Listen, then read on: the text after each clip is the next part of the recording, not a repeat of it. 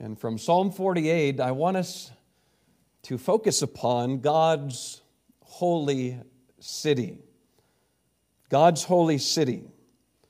Psalm 48, a song and psalm for the sons of Korah.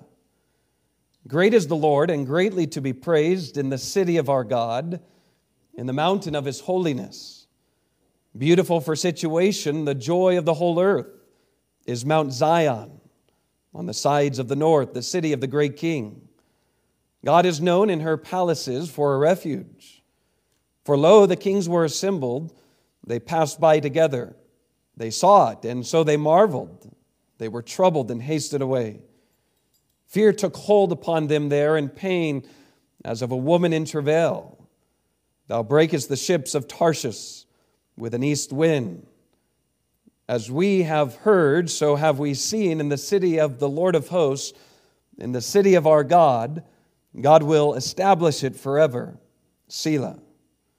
We have thought of thy loving kindness, O God, in the midst of thy temple. According to thy name, O God, so is thy praise unto the ends of the earth. Thy right hand is full of righteousness. Let Mount Zion rejoice.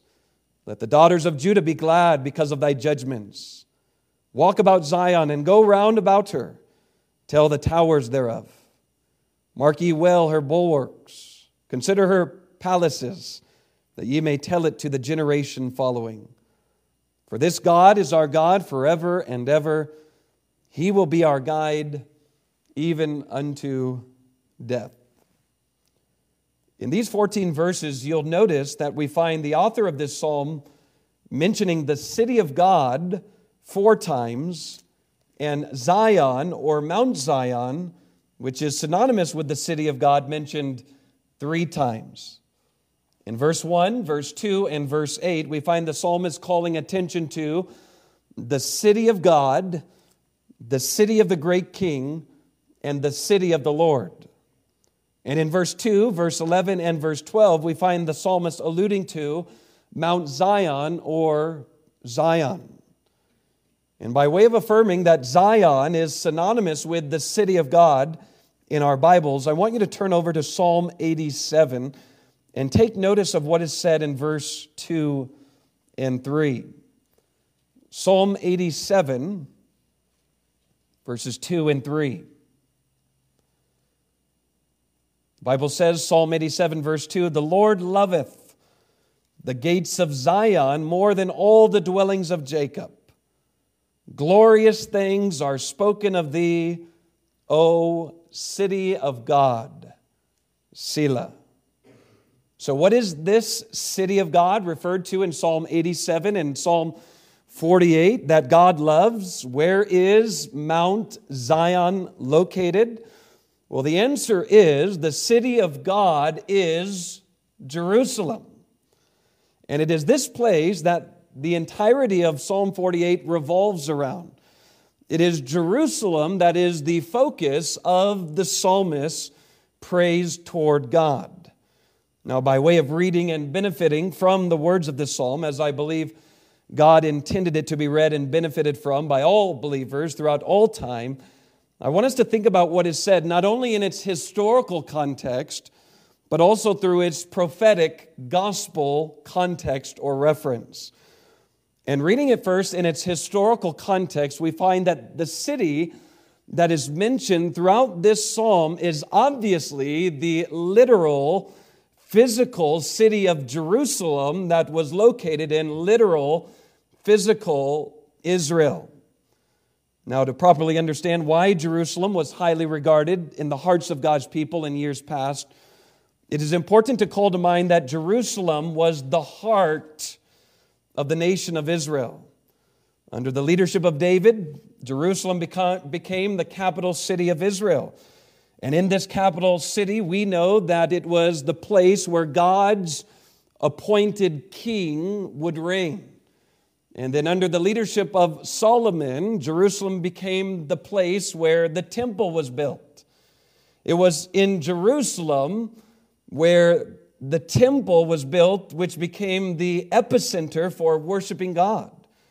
It was in Jerusalem where God's priests would offer holy sacrifices unto the Lord, not only out of obedience to God, but also in expectation of the Messiah that was promised that would come as a sacrifice for the sins of the people.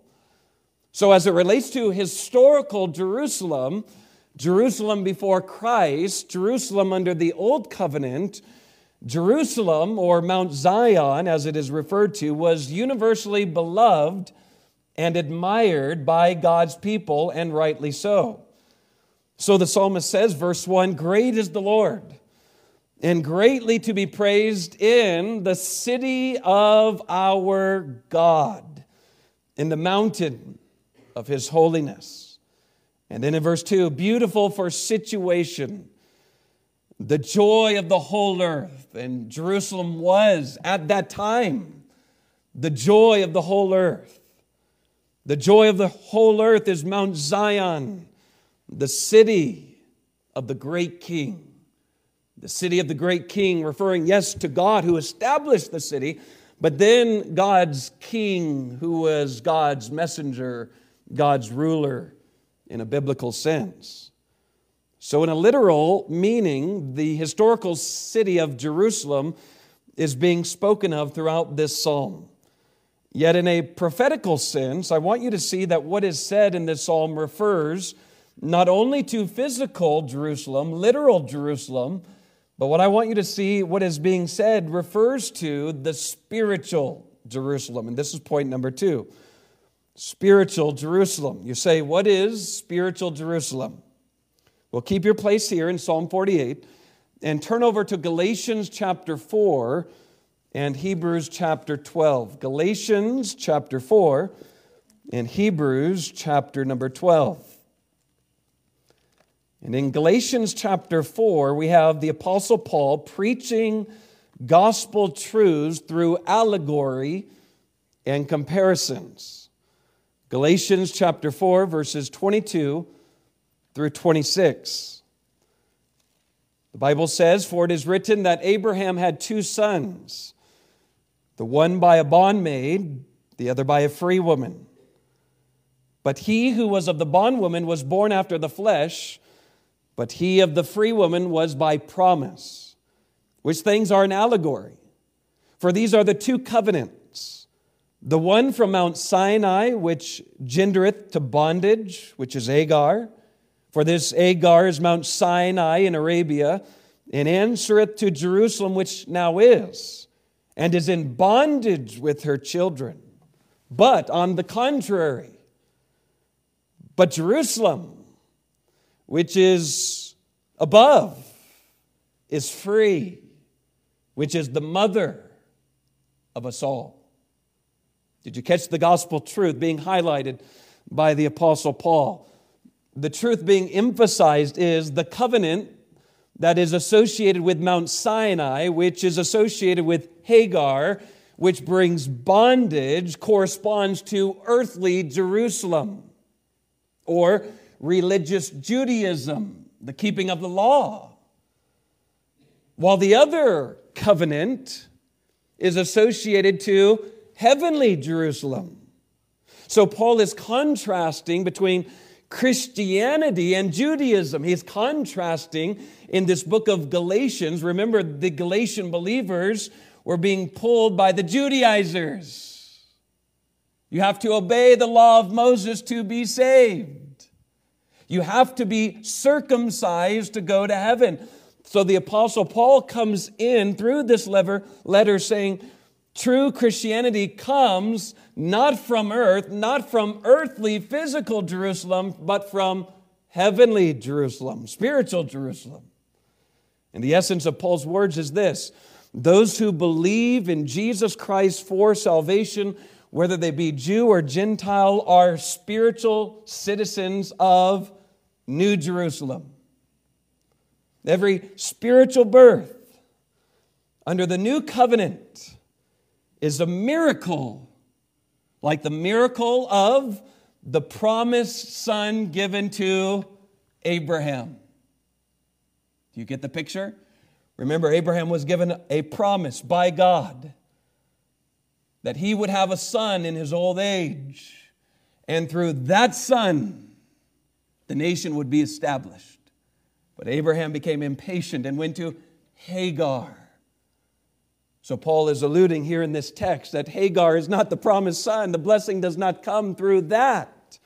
Hagar is a picture of doing things man's way. Hagar is a picture of that which is earthly. But the promise has come through Isaac.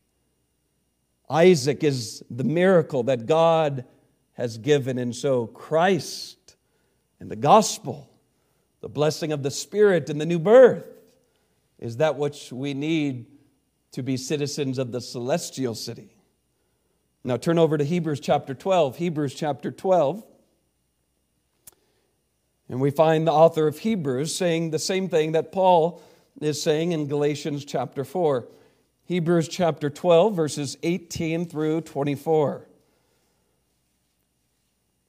The Bible says, Hebrews 12, 18, For ye are not come unto the mount that might be touched and that burned with fire, nor into blackness and darkness, darkness and tempest, and the sound of a trumpet, and the voice of words, which voice they that heard entreated that the word should not be spoken to them any more for they could not endure that which was commanded. And if so much as a beast touch the mountain, it shall be stoned or thrust through with a dart. And so terrible was the sight that Moses said, I exceedingly fear and quake. Ye are not come unto that mountain which is physical.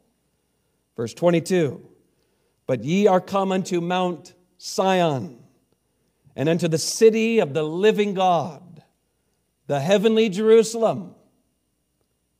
Are they there yet? Physically speaking, no. But spiritually speaking, yes.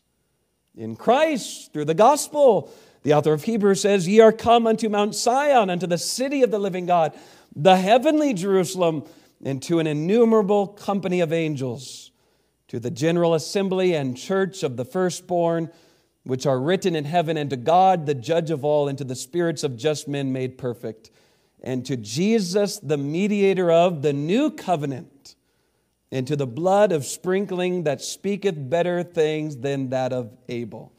Did you catch what is said in verse 22? Did you see the comparison between the old and the new, between earthly Mount Sinai and the heavenly Mount Zion? The author of Hebrews says, All who have come to faith in Jesus Christ have come to Mount Zion, which is the city of the living God. You see, Paul in Galatians and the author of Hebrews are using common biblical practices of expressing truth through symbolic language. And the truth that is being set before us in these two texts, by way of types, by way of pictures, is the truth that all who belong to the beloved, whether they be Jew or Gentile, whether they be in the nation of Israel or whether they be in the pagan Gentile world, are citizens of a spiritual city.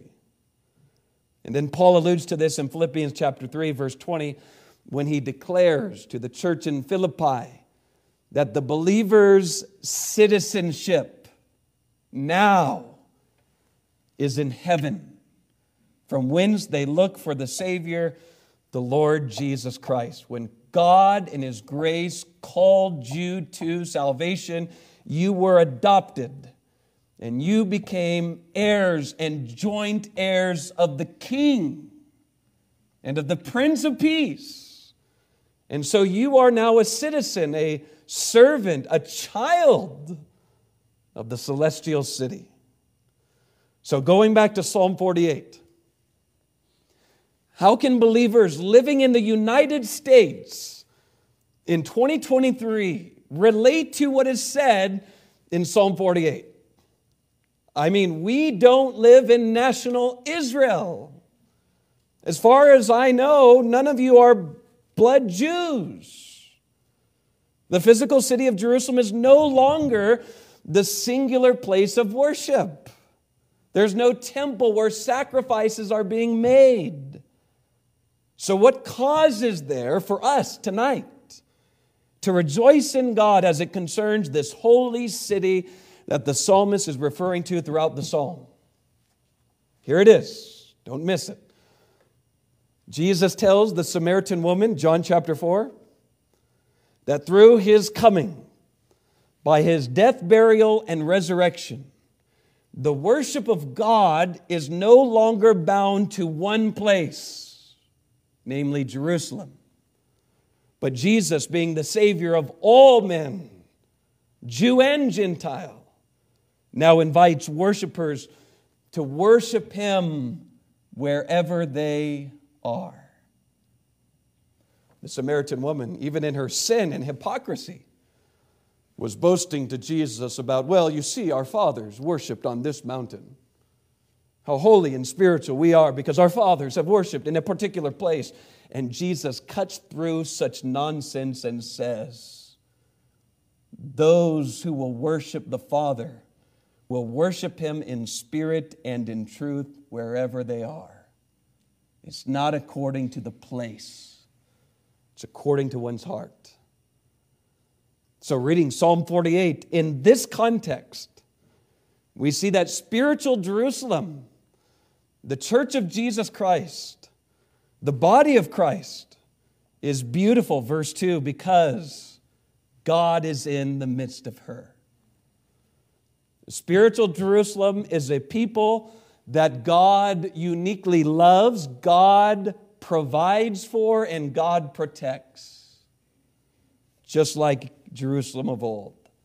And though pagan kings of the earth hate God's spiritual city, Jesus promises that the gates of hell will not prevail against it. So, in that sense, in a spiritual sense, we have a refuge in Jesus Christ. We are protected in the beloved. No, no man can pluck us from his hand. No enemy can come against this city, this spiritual city, the family of God, and destroy it. We're safe in the Father's keeping. Do you see that? This is wonderful. This is a glorious gospel picture. Now, this is not to say that the church has replaced national Israel. This is not to say that God does not protect the physical nation that he has established a covenant with. But this is to say that the grace that has been bestowed upon the bride of Christ, the holy nation, and the holy city of God is something that God's people can rejoice in in any age, at any time. Some of you have never been to Jerusalem. Some of you have, never will go to Jerusalem, and that's fine. You don't need to if you're in Christ. In Christ, we worship with our brothers and sisters in the Lord. In Christ, we worship the beloved, King over all the earth. So we can and should read this psalm with an eye towards God's goodness toward spiritual Jerusalem. And then, third, as we continue to think about the meaning of this psalm, connecting biblical truth with biblical truth, can we not read this psalm with heavenly Jerusalem in mind? And by that I mean the New Jerusalem.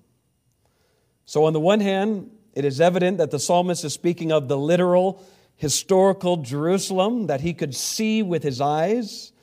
Yet, on the other hand, in a prophetical gospel sense, God is using him to speak of Christ, the sovereign king of spiritual Jerusalem, who will reign over his people forever. Where? in the heavenly Jerusalem. So we come to read verse 1 again. Great is the Lord, and greatly to be praised in the city of our God, in the mountain of his holiness. And we ask the question where is such a place of holiness that God will be forever praised?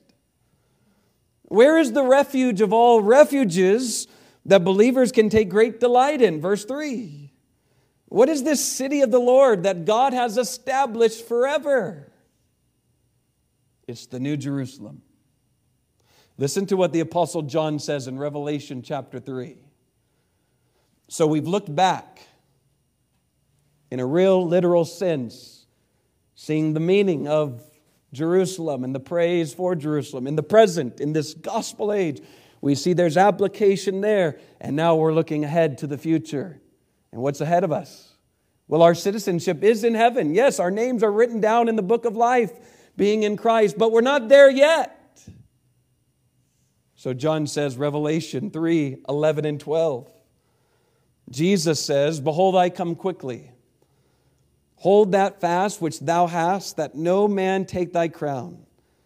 Him that overcometh will I make a pillar in the temple of my God, and he shall go no more out. And I will write upon him the name of my God and the name of the city of my God, which is New Jerusalem, which cometh down out of heaven from my God, and I will write upon him my new name. And then Revelation 21 1 and 2. And I saw a new heaven and new earth. For the first heaven and the first earth were passed away, and there was no more sea. And I, John, saw the holy city, New Jerusalem, coming down from God out of heaven, prepared as a bride adorned for her husband. And what I'm hoping you will recognize in the consideration of all these verses is the wonderful truth that Psalm 48 is not just for the Jews of old, it's for us today. The God of Israel is our God. The God who loved Jerusalem of old loves us. And it's not our affiliation with a nation that saves us, it's our acceptance of Christ that saves us. That's what all these passages are highlighting. It's not about you being a Jew Jewish, doing Jewish things. It's not about you keeping the law of Moses that you cannot keep. But Jesus Christ being a Jew, Jesus Christ being the King of kings and Lord of lords, the advocate of the King of glory, has come so that we might go to that city. Yes? John 14. Let not your hearts be troubled. The author of this city says, You believe in God, believe also in me. In my Father's house are many mansions. If it were not so, I would have told you. I go and prepare a place for you. And if I go and prepare a place for you, I will come again and receive you to myself, that where I am, there you may be also. You see, there's the future tense. God is reigning in that heavenly city. And there will be a new Jerusalem with a perfect king and his citizens worshiping forever. And verse 14 assures us that this God, the God of this holy city, is our God not for time alone, but for all of eternity. This God is our God forever and ever, and He will be our guide even unto death. So, the God who loves, protects, and provides for Jerusalem is the God who is our shepherd, who's leading us to the heavenly city, to that celestial city. Sometimes we get off track in this life. Sometimes we get our focus on this city as pilgrims. Yet verse 14 assures us that the king of the city is aware of our failings, comes alongside us, and points us to that city once again so that we can walk in faith. I close with the familiar words of the father of English hymn writing, Isaac Watts. You're familiar with the song. Verse 1 Come ye that love the Lord, and let your joys be known. Join in a song with sweet accord, join in a song of sweet accord, and thus surround the throne, and thus surround the throne. Verse 2 Let those refuse to sing who never knew our God, but children of the heavenly King, but children of the heavenly King, shall speak their joys abroad, shall speak their joys abroad. Verse 3 The hill of Zion yields a thousand sacred sweets before we reach the heavenly fields, before we reach the heavenly fields. Or walk the golden streets, or walk the golden streets. Verse 4 And let our songs abound, and every tear be dry.